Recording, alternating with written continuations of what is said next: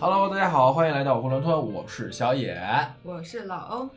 我是今日命家中男眷，给诸位煮了一锅二零二二年第一杯热红酒的张姐。哇哦哦我是特烟，热红酒很好喝， 加州男眷是段老师在你面前的面具吗？ 对一种人这设。是她的保护色。好，那我们今天主要是想和大家聊一下这个面具嗯啊，就是我们日常生活中所扮演的这些角色。俗话说得好，世界就是一个大舞台。这个概念是欧文·格尔曼在日常生活中的自我呈现里面提出来的。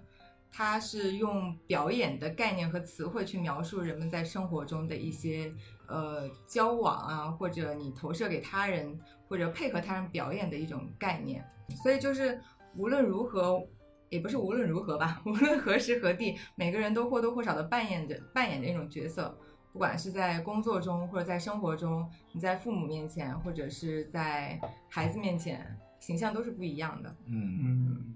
你知道我们学校今年开设了一个，去年开设了一个研究生课程，呃，叫做社会表演学，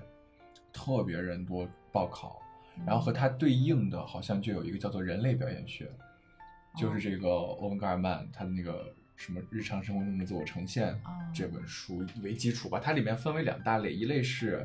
呃在舞台上在影视剧当中的表演，另外一种就是在日常生活当中的表演。对，嗯它里面用一个概念，就是说把我们这个输出信息的人作为表演者，嗯把看到信息或者你希望他呈现给对方的那个人或者那一群人称作观众。嗯然后还有就是，呃，你表演的这个场景称作为剧场。嗯然后你表演还分前台跟后台，后台是当你就是自自己独处啊，或者你不在观众的视哦线之下的时候是后台，可能是更真实的一些自我，嗯或者你不再去维持一个人设的时候的时刻。然后在前台就是你在表演当中的时刻就称为前台，就是当众和不当众。对。嗯所以我感觉他这个概念其实可以用很多词去解构，比如对说荣格的人格面具，嗯，它也是一种就是不同的面位面的展现。 就没有中台嘛？中台可中台哎能是自己指表演给自己，那状态可能是和家中的狗啊、猫啊 在一起的时候叫中台吧。就我们在一些影视作品中也经常会看到，就是有一些专门去讲述这种啊戴着面具的人的一些故事。 就是把这些面具戴得炉火纯青的人。啊对对对对对，比如，比如那个呀、就今年年初上的那个《虚构安娜嗯虚构安娜》，对啊，《虚构安娜》它不就是一个原型改编的哦，它是原型改编的、对哦，对，它不就是一个什么假扮的名媛，然后在纽约什么招摇撞骗啊，就是这种，对，样然后式人家在还没有出狱的时候就拿到了网飞买用三十二万美元买它的版权。其实这个知道剧知道看完之后，看之前的期待还挺大的，啊、嗯就是觉得啊、一定是一个还蛮有蛮有手段的人，但其实剧里面呈现他就是怎么做到的很少，就几乎上就是理所当然的得到了这一些，嗯然后一切一切的滚着往前走。就是因为她这个虚构安娜的呃原型，她具体的真实的事迹我没有那么了解。嗯那它这个剧里面，就是你让我概括的话，那呃我会把它比喻成一个创业行为，哦，然后把它的这个剧里面的几个阶段概括到零到一、一到十、嗯十到一百。嗯那零到一就是她的这个起步的阶段，她起步的阶段其实就是靠她的男朋友，嗯就是她呃自己本身有的本钱是长得还算漂亮，但他剧里面对还算漂亮，嗯但是她不算个美人的那种的，嗯嗯对。然后呢，就是有一点姿色，然后有一些才华。她那个才华是她所读的专业艺术哦相关的专业带给她的。然后你像艺术，这是高阶层的人去玩的一些东西嘛嗯。她对一些艺术家呀、流派呀，包括每个时代发生了什么，每个作品它背后的故事，她就比较了解。哦所以靠这些东西混迹于富人圈儿，然后靠她的男朋友给她买一些贵的包包啊、衣服啊，这是她的起步阶段。然后混上流社会，认识一些富婆，然后去骗他们，呃，夹杠杆的方式，以一个富人为背书，然后去骗另外一个人，中间利用一些时间差跟信息差的方式。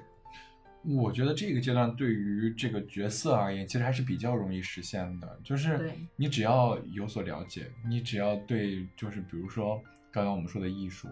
你有一定的建树在这方面，嗯嗯前期的做工作就能够去伪装，然后去骗到大家。所以我觉得它里面比较核心的就是它强大的信念感。对，他真的就是把自己就当做一个有钱人，就是一个拥有着巨额的信托基金的人。只是我现在拿不到，然后我等到了二十六或者是二十多，我对就可以拿到这笔钱了。所以他就通过这样的手段，而且就是我遇到牛逼的，就我比你更牛逼； 我遇到有钱的，就我装的比你更有钱，就是姐什么都不缺，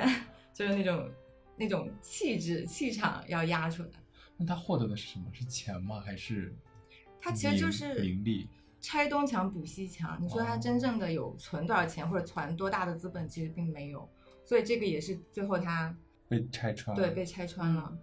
在时间差慢慢耗尽的过程中，他的信息差没有补上，哦，而就且是说这个老本支撑不住他了。支撑不住，因为你他要搞事情嘛，就是看中了纽约非常好的地段的一个保护建筑，相当于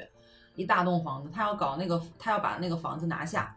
然后要搞一个什么呃，我要震惊全世界的一个最高级的艺术沙龙，然后最高级的会员才能进去的一个地方，大家在这里怎样怎样。他要拿下这块地，他还要做所有的这些事情。他那个预算一共算下来多少多少亿吧？哦，去真的去拿钱的这个部分呢，就是说我有信托基金，然后我签署一系列的文件，嗯然后只等我的呃家里面给我放钱，等我的银行，等我的财务管家怎么怎么样。但是他用最低劣的手段就是变声器嗯，然后自己弄了好多个电话号码来回应一个一个这种做背调的人对他的资本背调。但是他就是没有办法实实在在的拿一些能够应付得了互联网还有这种信息互通的查询，嗯所以他最后就是没有补上。其实还有一个就是他的真人啊，嗯他的原型其实长得不漂亮，然后所以会带给人一种，反而会带给人一种就是呃更很信赖惊的讶感觉，就是你可能呃不是那种美女啊，靠嗯一些姿色啊、去获得一些呃物质，然后再伪装行骗，反而是长得很很很普通，嗯就这么说吧，他原型长得像卡米拉一样的姿 色，央美的一个女生，不嗯是也是为了完成她的毕设嘛，在北京装了一个月的名媛，啊对北京名媛，对然后哦嗯她就是各种蹭，就是从一开始先是花什么低低价买了一些假的名牌包，然后哦嗯去做伪装，然后打造这样一个人设，然后出入那些机场的那个叫什么呀？ ，VIP 就候上车厅，对对对后机后机哦候机室室后机室就那种。生活中其实也有这种，但他是只是为了完成一个毕设而已，嗯所以行就为还艺好术对行为艺术，而且他最后还把这个展做出来了，然后包括他做过的那些沙发呀、都搬到了那个展厅里面，然后他用过的包、穿过的衣服，然后可能入场的券、那些手环，他都会把它罗列出来。感觉还反挺反讽的，嗯，对，它里面当时我听了一个播客，邀请他来当嘉宾嘛，他讲了一个细节，就是他每次出入那些五星级酒店的免费的那个餐厅嘛，嗯然后他都会装扮的很很慵懒，就好像刚刚起床，丝毫不加任何的修饰，然后就大大方方的走进去。他有一次是在那个餐厅里边，他对面坐了两个北京的大老爷们儿。嗯，然后呢，他说那一次是他差一点被揭穿，是因为什么？是因为他在他们面前当众的偷面包，就他哦当着他们的面、把面包放到自己的包里，然后他也看到了对方在看他，而且还在交头接耳的，就觉得很是诧异嘛。哦，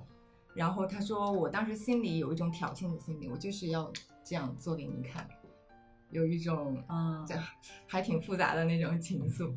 其实说这个慵懒，有的时候我们私底下也会，啊就是你就跟同学去逛街的时候，就一定要穿拖鞋，然后穿的越懒散越好，让人感觉我就住在这个商场楼上，我今天就是下来看一看，就这种感觉。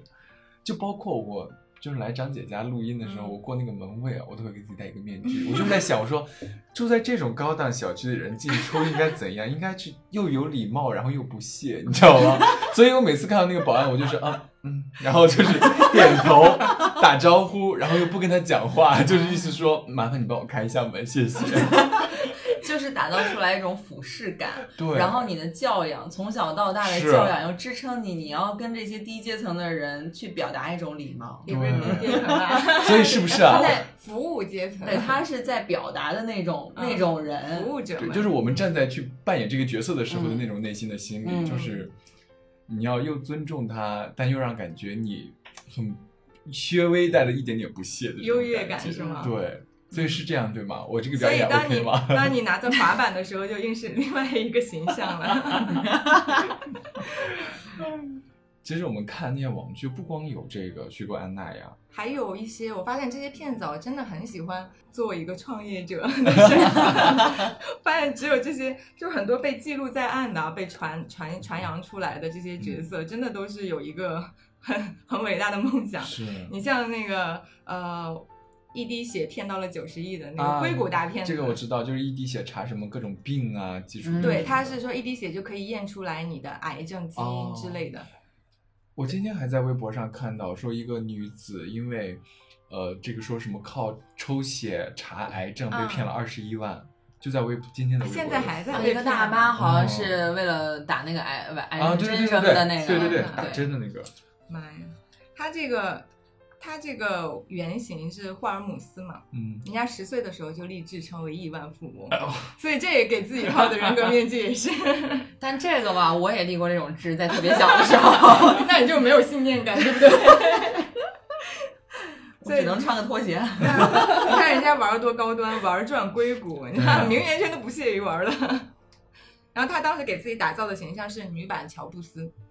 包括他穿衣风格就靠乔靠拢那个乔布斯，穿高领的黑色毛衣，哦，来对凸显自己的人设跟气场，加强自己的信任度。这个的确就像我以前啊，就是可能小的时候会穿那种什么大 logo 啊、啊大印花呀、就想告诉别人，哎，我有这件衣服。嗯但是后来慢慢我接触到了那些有钱人啊，大家都穿的很普通、很随意，哦，我就是真正的有钱人，就像就穿一件可能纯色的 T 恤，然后再穿一条纯色的短裤，再踏一双凉鞋就出门了。我想说，哦，那今后这个装扮该改一改了， 就是就是之前 Old money 跟 Young money，对，之前不是看过一个什么纪录片嘛，就是讲 old money 的一些嗯穿衣审美之类的。我呃跟你一起看的。继承。它里面就说那些 old money 他们穿衣服啊，都是越旧的越好，哦，就最好是上一辈儿祖母啊什么 的给这也夸你遗留下来的，然后它会经过时间岁月的磨练，然后变得更柔软、更有质地。那布料不会很薄吗？那这个布料基础的那个质量就在上层，对，还是有很多小巧思在里 面的，需要再好好琢磨琢磨。 所以现在有一些品牌不是就故意打着自己的任何 logo 都不在外边展现，嗯这也是它的一个一个品牌人设。对，嗯经过训练的眼睛才可以看到他的不凡。嗯就是穿给同道中人看的，哎，，对对，审美者有有一个门槛的要求。是，你看我之前我很喜欢一个品牌，就是 The Row，嗯就是美国的一个算是卖到奢侈品价格的那个品牌，是那个 Kendall 带起来的、带火的。哦它看起来就像所有的打底衫这一类的，你看不出来任何的不同。我我想起来，就是大众不是有一款车叫辉 腾嘛？其实你想，他们去选择车的时候，也是代表了自己的一部分的人设。我选这个就是要你们有眼的人才能哎嗯辉腾是那看出个来几百万的那个是吗？对， 120它120的指导价万是七十五万到二百五十三我哦万。那 天还在街上看了一个，就是我和我一个舍友彪彪一起在街上看，我是然后我们俩正好又聊到车了，在那个路上，然后他又就遇遇到了那样一辆大众，他说你猜那个车多少钱？我说二十万，然后他说嗯，我说大了小了，他说小了，我就开始往上猜猜猜，我猜了好久啊，我就是一万一万的往上加，你 好保守，我没有想到，他说这个车怎么地上路了也得一百万吧？我说哈， 我说它只是一辆大众哎，我还想起来之前有一个剧叫《初创玩家》，也是网飞的嗯剧，好像。 WeWork 那个创始对人的， WeWork 创始人的原型。其实这个哦，就是因为人家成功了，嗯，他也不能说完全成功吧，嗯成功了阶段性的成功，然后呢，那你就算是成了，也算是做出来了。如果说你不成功，那其实他就是一个空手套白狼的一个形象。 WeWork 是空手套白狼吗？他一开始就是空手套白狼，靠概念、靠故事。你说哪个做这种对 不是动手还套真白狼？是， 所以而且你像他们这种初创的创始人，真的都很需要面具。嗯你去像你去说服你的富三代女朋友啊， 或者是说服你的投资者、天使天使投资者之类的，你就要装作一副我完全令你相信的嗯模样。嗯我们那天买滑板的时候，我还跟张姐说呢，说给这个滑板附编个故事， 这滑板就不一样了。对，那以后你们每天上街就要把这个滑板抱在怀里，别人就会就会引起好奇，说为什么这个滑板有什么故事？就是有你在嗯、想讲又不想讲的那种。你每次拿这个滑板的时候，我都想说，我用什么姿势拿它才能显得我比较老练？两个人一起抬，我想说，我要是揪着把它拖在地上，我也把它把它拖坏，你知道吗 那个板儿会容易就是磨坏嘛。嗯 但是要是不磨它的话，又让人感觉很新，我又舍不得去弄坏它，让人觉得我是一个新新手，我就每天都在纠结。抱着吧，又感觉太脏；但你不抱吧，又感觉你不够 hip hop，你 就不用纠结，你每次就跟我们四个人滑呀，谁还不知道谁呀？ 其实说到这种人设啊，往小往大了说，这是人设嘛；往小了说，其实就是一个个的印象管理，嗯你给别人呈现的一个形象。就比如说，我过年回家面对 亲戚的 访问的时候，我可能就是要拿出我的废话文 学，对他们的层层发难 表现的漫不经心的，嗯又又感觉自我很认同的一种表达方式。都是这样。我觉得就是，我觉得我们大部分人在家里跟在外面都是完全两张不一皮。样。嗯呃，但是有一种人例外，就是那种，我今天还看了一个，就是知乎上一个帖子，他们说什么样子的人才容易戴面具，是那种缺爱的人才容易戴面具。他需要得到认可是吗？对，就是 其实不然。是吗？对，就像刚刚老欧说，这个回家过年面嗯面对这个亲戚的盘问啊，特别是你到这个该婚的年纪了，嗯正常人或者一般人都会表现表现的这个好一点儿的、懂事儿一点儿的，嗯对吧？然后想急就尽快的应付掉这摊子事儿。但是我不是，嗯，我的理念，我觉得从根儿上解决这个问题，就是打破他对你的幻想跟期待。嗯，所以我并不是说我想要戴这个面具是缺爱，所以要保护自己，满足他们的期望。我反而不是。你像我，其实跟大家相处起来，我还算正常，也算理解人，然后也算听劝，就整个还算一个正向的吧。啊， 但是我回到家里面，但凡家里面问我，甚至可以在一家人、全家人聚会的场合上，跟他们 argue，对，然后搞得我好像说一些不该说的话，下不来台。 嗯，对，就是你在我们面前的面具和在家里的面具，只是我们正好相反而已。对你像比如说我奶奶，可能八嗯辈子见不着我一次，然后问我，就是一见我，然后那就个踩眼雷区神，那个眼神突然间就是放光了炯炯有神的看着我，然后手准备去碰我的时候，啊，最近别挨老子， 我挨老子， 别来沾边儿。就是说，哎，最近有没有男朋友啊？我说一直没缺过。可以这句话其实让老年人很受不了的。对，啊那，哎然后我妈就开始瞪我，啊，怎么说话呢？ 然后那是嗯家里哪儿的呀？什么人啊？没有就是开始问这个背景嘛。问全哪国个各地，然后我就开始，哎，这不用太担心，下次见你又换一个了。哎呦，哦你敢好哦叛逆啊！嗯就是你你你你别来指我，你别来怎么着，你我知道不会按照你的想法去做我。知道张姐这个今天就是正好在我看那篇推文里，它是有两个方向的，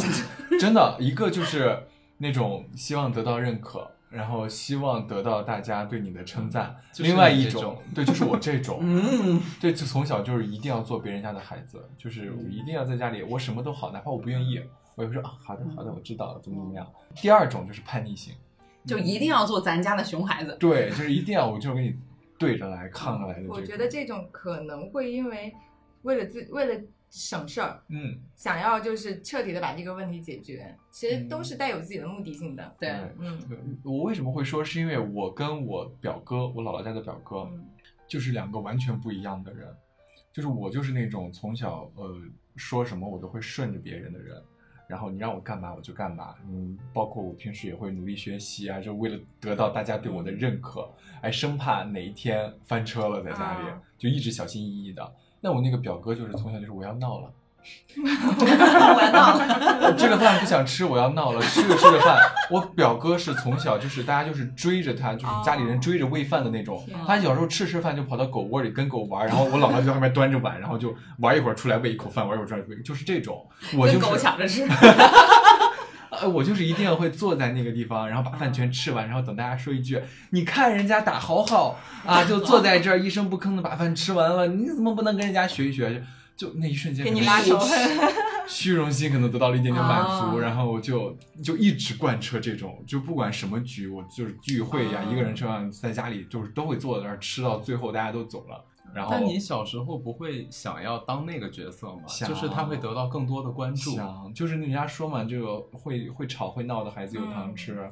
就是我很少会跟他们提什么要求，说哎我要什么，不怎么会这样提。包括小时候看玩具呀、什么的也是，然后那个哥哥就是想要什么就直说，然后说了之后就哪怕会有一点阻碍，但是他还是会得到。嗯，就会那你让我有为一点那羡你慕小时候为什么不去尝试闹呢？因为那会给我戴上一个不听话的帽子，就会就是让总人觉得你这种表现肯定是有你想要置换回来的一种需求嘛，对你想要得到认可，你就会这样去表现。我以前最担心的就是，我如果那样的话，家里人会不会就觉得我不听话呀，嗯会不喜欢我呀，会不爱我呀？但是其实说实话，哪怕你再闹，你是这个家里的人，你是对他们的儿子、女儿什么，他们也不会。就是你管大你脑里面形成了这种默认的路径，你就对会一直这样去走。对，但是说实话，我的理解，站在风险管理的角度，嗯，你其实把所有的风险都留给自己了。是的，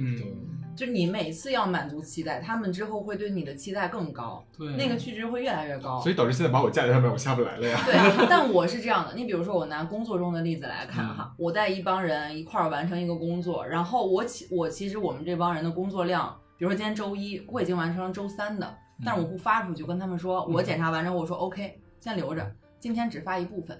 嗯我们囤这一部分的，相当于是一个缓冲期，对，然后到那个节点，我比如说我这两天你你你状态不好了，我状态不好了，我们都可以再划划水，嗯，到周三可以搞定，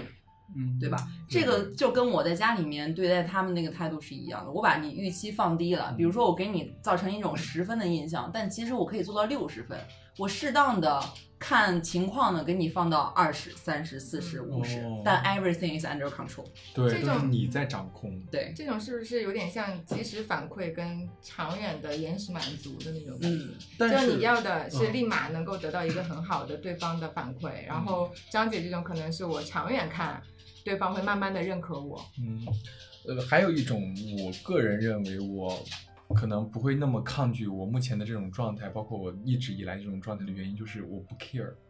就是你们让我做什么我就做好了呀。我觉得啊这件没事有情那对么我多来的说也没有很难，嗯，嗯，然后我就不是很在乎这些事情，然后我就既然我又。不嫌我自己又不嫌麻烦，然后这件事情嗯还能让整个家庭变得更和谐，就大家争吵啊什么的争辩都会少一点。我觉得能少则少，就是我我经常会说一句话，就是顺人说话省三分力气。啊嗯确实是。对我，所以我就觉得这种东西能避免就避免，我不对想再陷入一些更长的拉扯和纠缠当中。就像回去跟亲戚们说这些啊，其实不是说为了让他们舒心，嗯而是为了减少自己的麻对烦。你们怎么想的，或者你们能不能接受这个理念，跟我没关系，我嗯也没有义务去传输这个观念给你们接受，就无所谓。然后应付完，你们提着提着回礼走了就行了。哎，真的是不同的人都有一套自己的攻防。对，对，而小野这种就是他们说的什么真正的呃自我的内心跟你的面具并没有太相冲。 嗯，可以这么说，嗯但尤其是在家里的时候嗯，嗯，就是因为我自己也接受这个面具的存在，可能对戴久了对撕不下来了吧。我们刚看的那个电影《万里归途》哦，万里里面有一句话说：“面具戴久了就变成了你的脸。 这句话是鲁迅先生说的。撕下来嗯的时候会带着什么？会扒皮、抽筋，会让你痛苦，或者啊发花。现在就是类似哎于，这样但一是句话。他那个电影里面这句话是一个老外说 的，老 外就 不能读鲁迅。嗨，这一句话，其实好的面具就让它在啊，对吧？就在吧，可能会长皱纹吧。也好的。你们除了这些，就是在家人面前，还有过哪些刻意的一些印象管理吗？比如说你们去约会的时候，或者在一些特殊的场合，我有一个，我记得我前两天还跟特一安说这个事儿呢，就是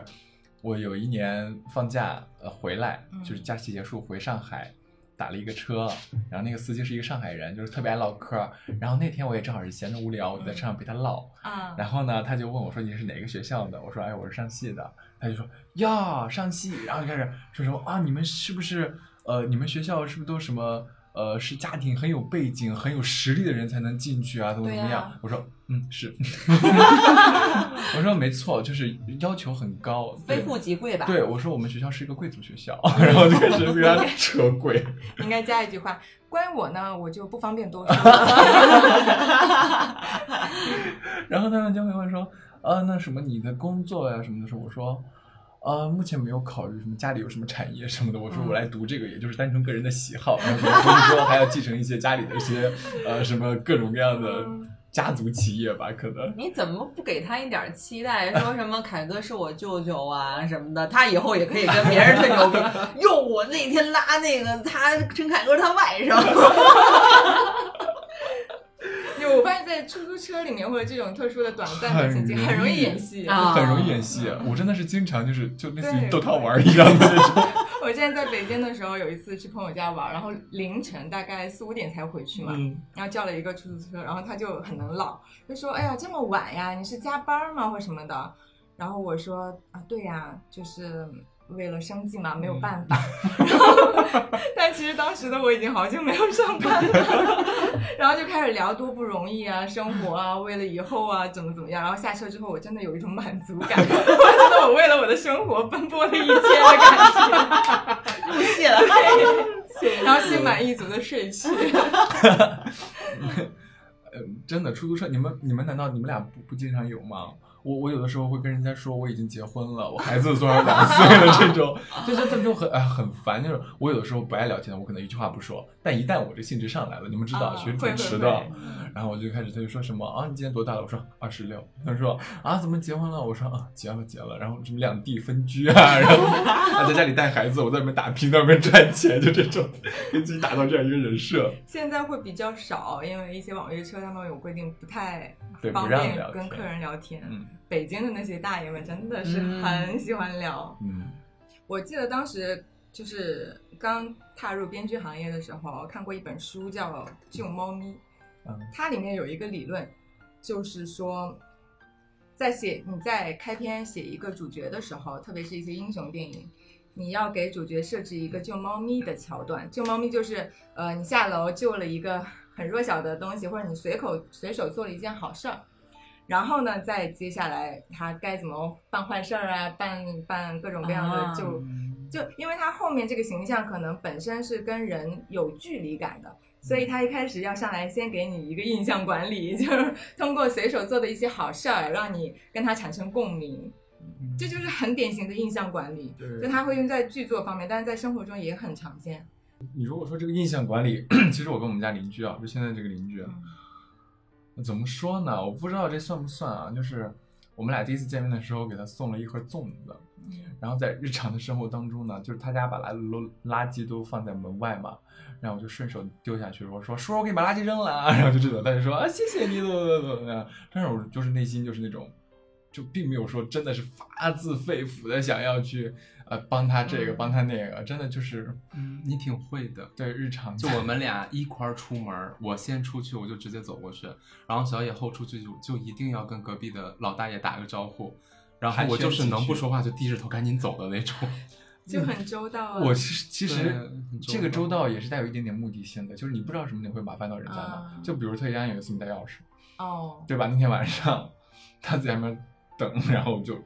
找人家邻居帮他开门，就是日常这些小麻烦这些东西都是能够要跟别人留下一个一个什么好的印象，你就要去长期的维护它，也是一个很很大的成本。嗯对而且你这个过程中，你可能会失去一些，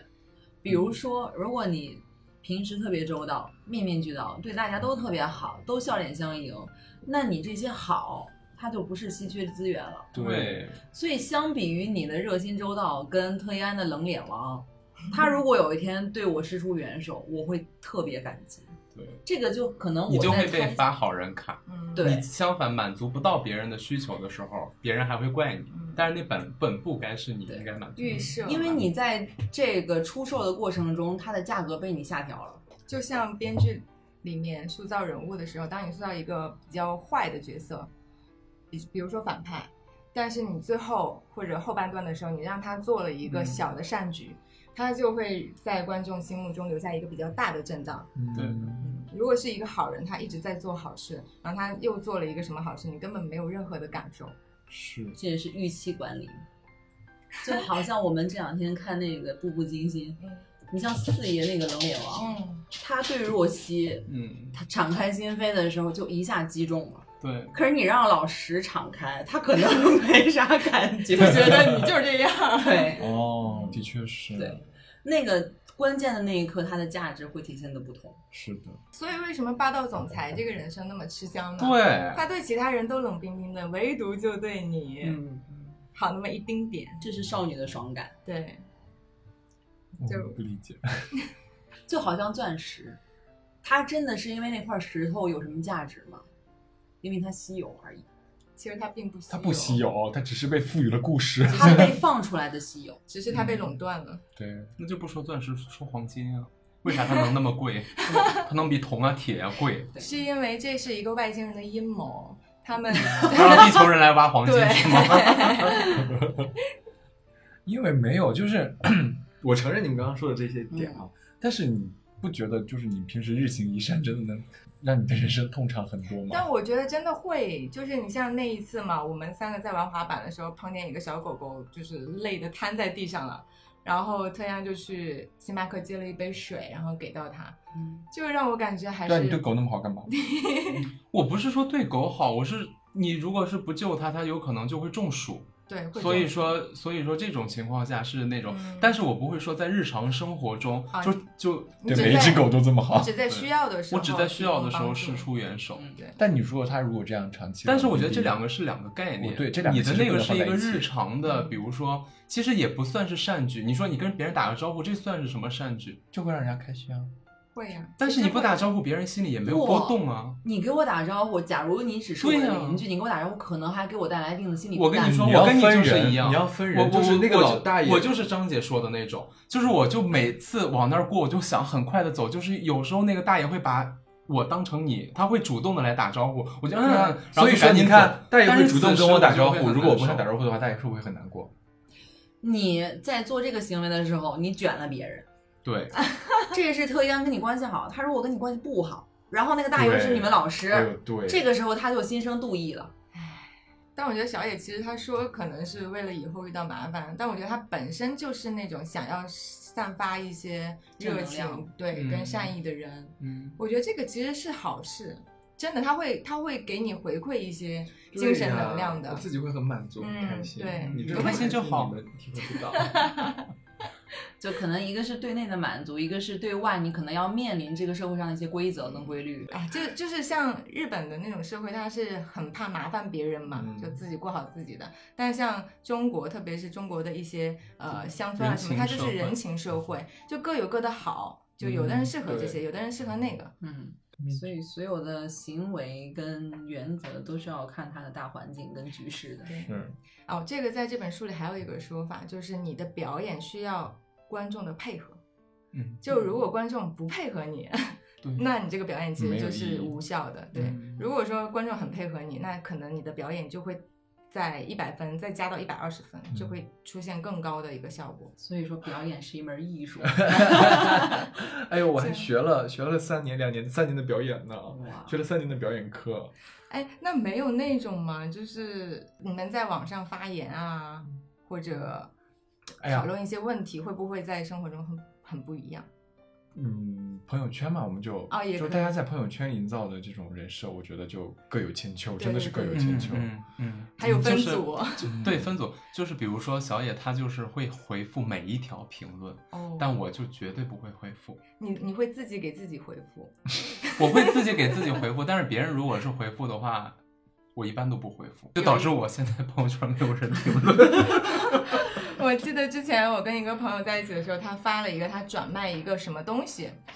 然后他就发发到网上说啊有意者联系啊怎么样的，然后呢紧接着他的朋友圈还没有任何人评论，然后他自己评论了一个哦这个是多少多少钱，如果你想要的话可以聊一聊，可以私聊。嗯然后哦他说你看看到没？看到我发这个这一条那个巧思没？我说嗯什么意思？他说因为没有人回复呀，但是别人看不到，就是他们以为会有人找我私聊，啊很抢手这个东西。嗯所以他就在倒逼你的焦虑情绪，快来找我买，就是 这种情制绪。，造一个信息差了。 那他只能发微呃朋友圈儿 QQ 就不行， 微博也不行， 所有评论都能看得到。对，刚刚老欧说那个让我想到了一个，就是一个女的可能在微信经常发朋友圈嘛，然后呃就是我 包装自己，然后有一天在 QQ 空间里就是说什么呃发了一张。呃，什么照片，然后表达自己什么晚上深夜很很嗯寂寞、很无聊，然后在下面就是假就评论了一条，哎呀，谢谢王哥，不用了，怎么怎么样？人家说拜托姐，这是在 QQ 空间， 这不是微信，没有人 回复你，我们能看得到。对，好 尴太假了。朋友圈，我觉得现在真的越来越多的人都被这个东西绑架了。就是有很多人，他们可能发了一条朋友圈，你比如说你们有很多共友，你会发现过一会儿他删了，或者说就是没有人点赞的朋友圈，他们就会立马删掉。你们不会吗？不会，我嗯很因为我们现在都几乎没遇到过很少发朋友圈，也很少看朋友圈。我以前是一个经常发朋友圈的人，就你屁大现在也点是 我现在很，其实说实话，我现在真的已经很少了，因为我有很多顾虑，因为加了很多人，老师、朋友、同学，嗯我就不知道哪个就忘记分组了，然后就把它 啊屏蔽在外了。然后你们的微信朋友圈有刻意，也不是刻意吧，就是在累积的过程中有一个什么样的人设吗？高冷，没了。因为现在发朋友圈都不发文案了，我之就前是甩一张照片出去。我之前发朋友圈就有一些照片啊什么的，嗯基本上全都是侧脸或者背影或者哦糊的照片。嗯，我我觉得我有就是有趣，就是基本上、嗯是不是是不是基本上我的朋友圈可能全是要还要想段子呀什么的。长此以往的这嗯种、以前是不经意的，然后大家就会觉得说啊你的朋友圈好好笑啊怎么怎么嗯样，慢慢的就逼得我现在就是发那个朋友圈不搞笑我都不敢 发。而且小野会剖他的正脸，就很 嗯嗯磊很磊落的去发自己的正面照， 对我是做不到的。我朋友圈里面有之前的一些朋友嘛，天天发一些很愤青的东西哦或者链接在，然后就呃就是长篇大论的义愤填膺的在讲很多东西。这种人我也挺佩服他的，因为我有一个朋友啊，发小闺蜜特别好，嗯，她每天都在朋友圈宣泄她的负面情绪，就是一天大概发二十多条吧，二三十条，每一条有的是纯文字，就是那种特别长，就是什么啊什么草泥马呀，巴拉巴拉巴拉草泥马，草泥马，草泥马，就一直这样重复说说什么，真他妈要死了，要死了，要死了，要死了，要死了，要死了，反正就是这种，我就很佩服她。我然后有一次我们一起出来玩，我说你发那么多朋友圈，应该有很多人屏蔽你吧？她就说她屏不屏蔽我是她的事情，反正我要发。嗯就我这种内心强大的人，我也挺佩服的。嗯，那他发完他就能爽了呀。对他就是嗯发完之后自己的情绪得到了宣泄。他看一看一集那个《星汉灿烂》啊，发大概二十三条朋友 圈，就是每一张照片截下来啊，好帅啊，啊，好甜啊，啊我死了！我说姐，我看你这个朋友圈看了一遍之后，我就感觉我看完了整个《星汉灿烂》这个电视剧。就是为什么你有点事儿，非得发个朋友圈儿才能发泄掉那个情绪？ 就被大家看到，就是就像你想找人说话其实也是一种人设吧，我感觉，就是一种什么真性情的人设，或者也是一种宣泄的渠道。就比如说有些人他不爽不爽，他就去运动；那有些人不爽，他就发朋友圈，嗯他同样能得到满足。就而感且有一些你看他朋友圈跟现实中的人是完全两个形象。对，嗯也有可能他发了朋友圈，他想要得到一些反馈，或者是说有人就会去私聊他呀，怎么怎么样，会他就会得到一些希望得到某种满足。嗯对得到大家的关心。你没有发现，就是当你想要想要联络的人或者关心在意的人在身边的时候，你就很少很会发少会朋友对圈。发一般你发的时候，心里都有一个嗯默认的对象，你希望他看到，嗯希望他有一个什么样的反应。对是，一种信号。对嗯，但是别人接不接得到就两 说。 我上次看到有一个微博嘛，他说那个什么呃，呃我暗恋的男生改了他的微信签名，是一句什么话，什么暗恋者什么什么东西的。然后他说这是什么意思呀？然后下面的那个情感老师就回：但凡你看不懂的，就不是写给你 的。哇，好杀人诛心哎呦啊！喂，哎，所以你们的微信签名是什么？没有签名，你没有啊？嗯，我之前的签名，因为我换了一个头像嘛，是一个那个小鬼，啊，然后就在奔跑的那种姿势，我就改了一个签名说。一个鬼迎接新生活，我的签名是起早贪黑吃苦耐劳， 哦，这很符合你的人设哎。这不是，这这不是我想表达我自己或者我知营道造，我，知道，我知道对，就是本我 不不不不不，我我相反不是这个意思，啊，那是什么啊？而是反在讽 对，就诸如此类的，哦，对，你的就是我是在反叛那种就是想要营造多么美好啊、哦什么，我老子就是苦逼，但是其实你看我朋友圈内容并不苦逼，欢声笑语。形成了一种对鲜明的对对比。比，嗯我的好像是人生苦短甜长， 啊，这是你的墓志铭吗？差不 多。对，人生苦短甜长。 我应该有十年都没有签名，从有微信都没有签过。你是不是不知道这个？ 我哎知道哎你有这个，哎我还会去看别人的签名。我不信你现在改给我们看，我不知道，我怀疑你不知道哪儿改。 我真的不喜欢发那个签名，因为我觉得一句话概括不了我。 哎呦，哎呦，你是谁？武则天吗？真的 是搞笑。那你的微信名字不会叫艺名吗我微信名就叫我名儿，啊甜儿啊啊啊！对，甜儿还哟，好母，因为周围的以前在北京待的时间久嘛，啊所 以说所有周围的人都是哦啊加有那个儿化化音音甜是吧吧。儿哦甜儿那样。哦但是很过分的是，你之前好像还加了一个奶瓶的那个哦， 表对，情，我现在变成这个了，保佑！哦，好哦吧， 我有我有一阵儿是就是渴嗯望被奶住。主主那个打扮呀，就是那种很在意外表的时候，我就那个名字后边就加一个蓝色的帽子。然后有一阵儿就是过得特别安详的时候，我就加了个奶瓶儿。 哎呦，然后现在就是有一些期待的时候，我就加了一个祈祷，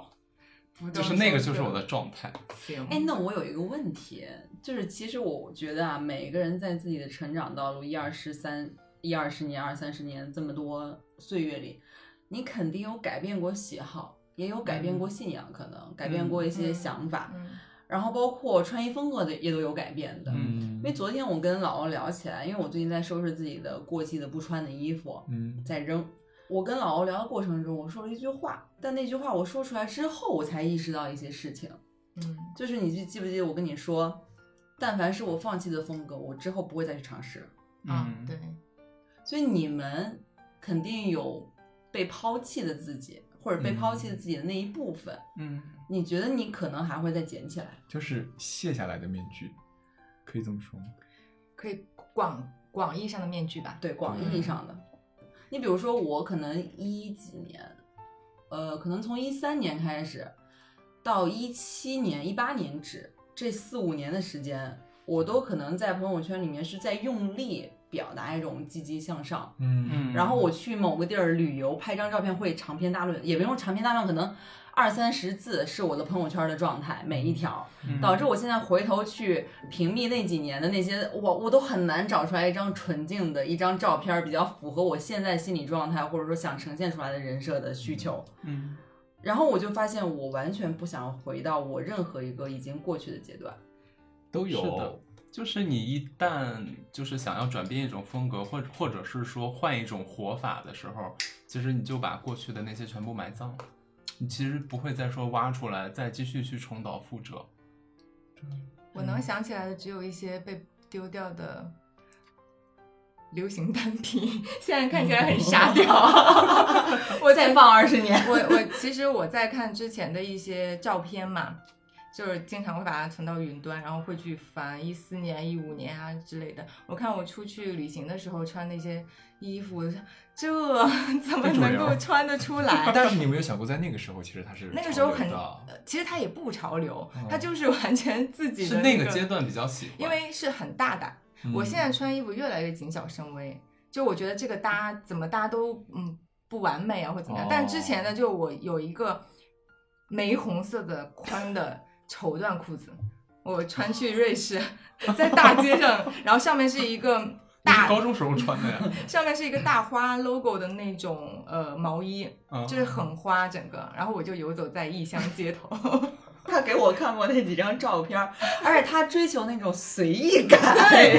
然后被当时跟他一起旅游的那个姐们儿拍出来的。他发给我那张照片的时候，我能感受到他想要追求那种嗯又随意又松肆弛意的那种感觉，哦 可是拍出来真的像一个臭要饭的，不是风中凌乱，然后大红大 你紫。知道吗？因为那那几张照片是我滤掉，就是没有发过的。但是我再回去看，我说怎么能有这么丑的照片？然后我就给他看嘛，然后我说你看一下，这才是我真正的样子。然后跟真的特别裸干。咋看？其实有有没有哪些面具是让你们受益的？其实就比如说通过一些心理暗示，上次像上次张姐说的嘛，她说不是有一种什么公主上班啊，法，嗯，公主上班法，对公主工作法，啊就想象自己是一个公主，然后我有这对个，那嗯我么不大能的，责我任没有办法有那么多的坏情绪，我有异国的臣民要面对，我要布置那么多的事情，然后我要拿出来最积极的姿态去安排好所有的事情，才可以对得起我一国之君的这样的一种身份。对，嗯就是积极的去面对对日常的苦逼社畜生 活，雍正怎么能天天躺在沙发里面看看综艺呢？ 看步步惊心的，这也黑我 呀。就是比如说现在网上倡导的自律，自律的生活方法其实也是一种面具，就是你要相信，嗯对你要让自己相信，呃嗯你是这样一个人。对，然后你就会去刻意的往这个方向发展嘛。其实是有的，就就还拿我就是在家树的那个好孩子的人设来讲，嗯我觉得对我来说，他的是受益大过于对我自己的那些压迫，自己对自己的压迫，嗯因为他反而就可能倒逼着我，就是为了不让他们失望，嗯倒逼着我一直往上走，一直往上走，然后到达一个什么样的地步。我觉得我的整个人可能，如果说我是有在进步的话，我觉得功不可没吧。这个面具，嗯那我觉得就是你的家人对你的期望什么的，还是一个比较良性的范畴之内的。嗯，并没有过度的，就是、嗯你像有很多他原生家庭会给他过度的期望嘛，就会造成一些畸形的心理状态。我爸想让我生三个孙子给他，这算吗？ 我爸那天给我，他发微信，他说：“哎呀，什么我儿子以后要给我生三个孙子，怎么怎么怎么怎么样？”我说：“哈，我说这个我也要好好好嘛。”我说：“好的，给你生三个孙子。 不是亲生的行吗？ 好难。我十五年前看过一本书，叫做《完美和喜悦在我心中》，是一个很小众的一本书。然后那个时候是可以说是我遇到的第一个大的挫折，就是早恋失恋。”好错，对，也就谈了那么几个月而已，而且是高中的时候嘛。嗯，就是那个时候的谈恋爱，不过就是吃吃饭、牵牵手这样子。然后，但是失恋之后，我就第一次感受到“自我”这个词到底是什么。因为我当时的一个好朋友，他一直说，我觉得你失去自我，失去拼命的在我旁边说失去自我，我我整个人就是陷入到一种巨大的混沌。嗯，我在想，失去自我会怎么办？我之前到底是什么样子的，我不知道。他在不断的跟我说，说你之前是一个很温婉的、很知性的一个人，但是我当时根本找不到那种感觉。然后我焦虑了一段时间之后，我另外一个朋友说，他说我推荐你一本书，就这本书，就是很仔细的看里面的文字，有一有一个观点很打动我，就是说，当你发现迷失自我的时候，不要焦虑过去的是怎么样的，而是因为未来不在过去，你完全可以当下塑造一个全新的自我。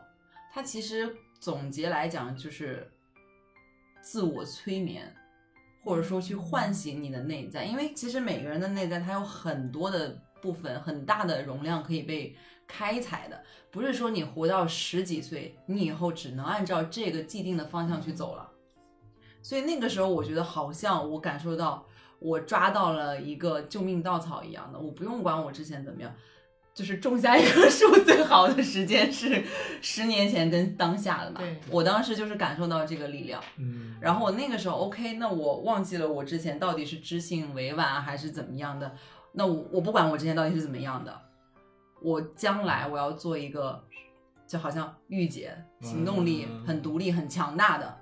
我那个时候就催眠自己，我可以这样子，我可以做这样的决定，是用这种方法、这种思维。就给自己写了一个人设，对就是人物小传。对，然后你坚定的去相信这样子，之后你慢慢的就成为了。就前段时间我不是也陷入混沌吗？然后张姐给我推荐了这本书，然后我当时看完它里面其实有一个观点就是，呃，我们不是要去变得完美，而是我们本身就是完美的，你要去发现完美的这部分。嗯，其实就像他这本呃日常生活中的自我呈现里面也有这个说法，就是说我们呃如果这种面具代表了我们自己形成的自我概念，我们不断的去努力表现的角色，那么这种面具就是我们更加真实的自我，也是我们想要成为的自我。然后就是我们作为个体来到这个世界上，通过努力获得了性格。就很多人不是说性格是天生的吗？嗯，但其实他这里面提出了，就是我们要通过努力去获得性格。对，嗯，就是这个其实也是那个意志决定物质，对，通过内在的觉醒催生外在的改变。 这就是内跟外了。其实潜一层往先从外部来讲的话，就是我们可以通过改变环境呀，改变一些行为，去倒逼自己的内心，相信这个角色。希望我们所有的听众朋友们都能够找到一个真正的属于自己、让自己舒适的面具，戴到死。哎也不用太纠结，不合适不开心就换一个。对，哎，好，那今天的囫囵吞到这里就结束了，我们下期再见，拜拜，拜拜拜。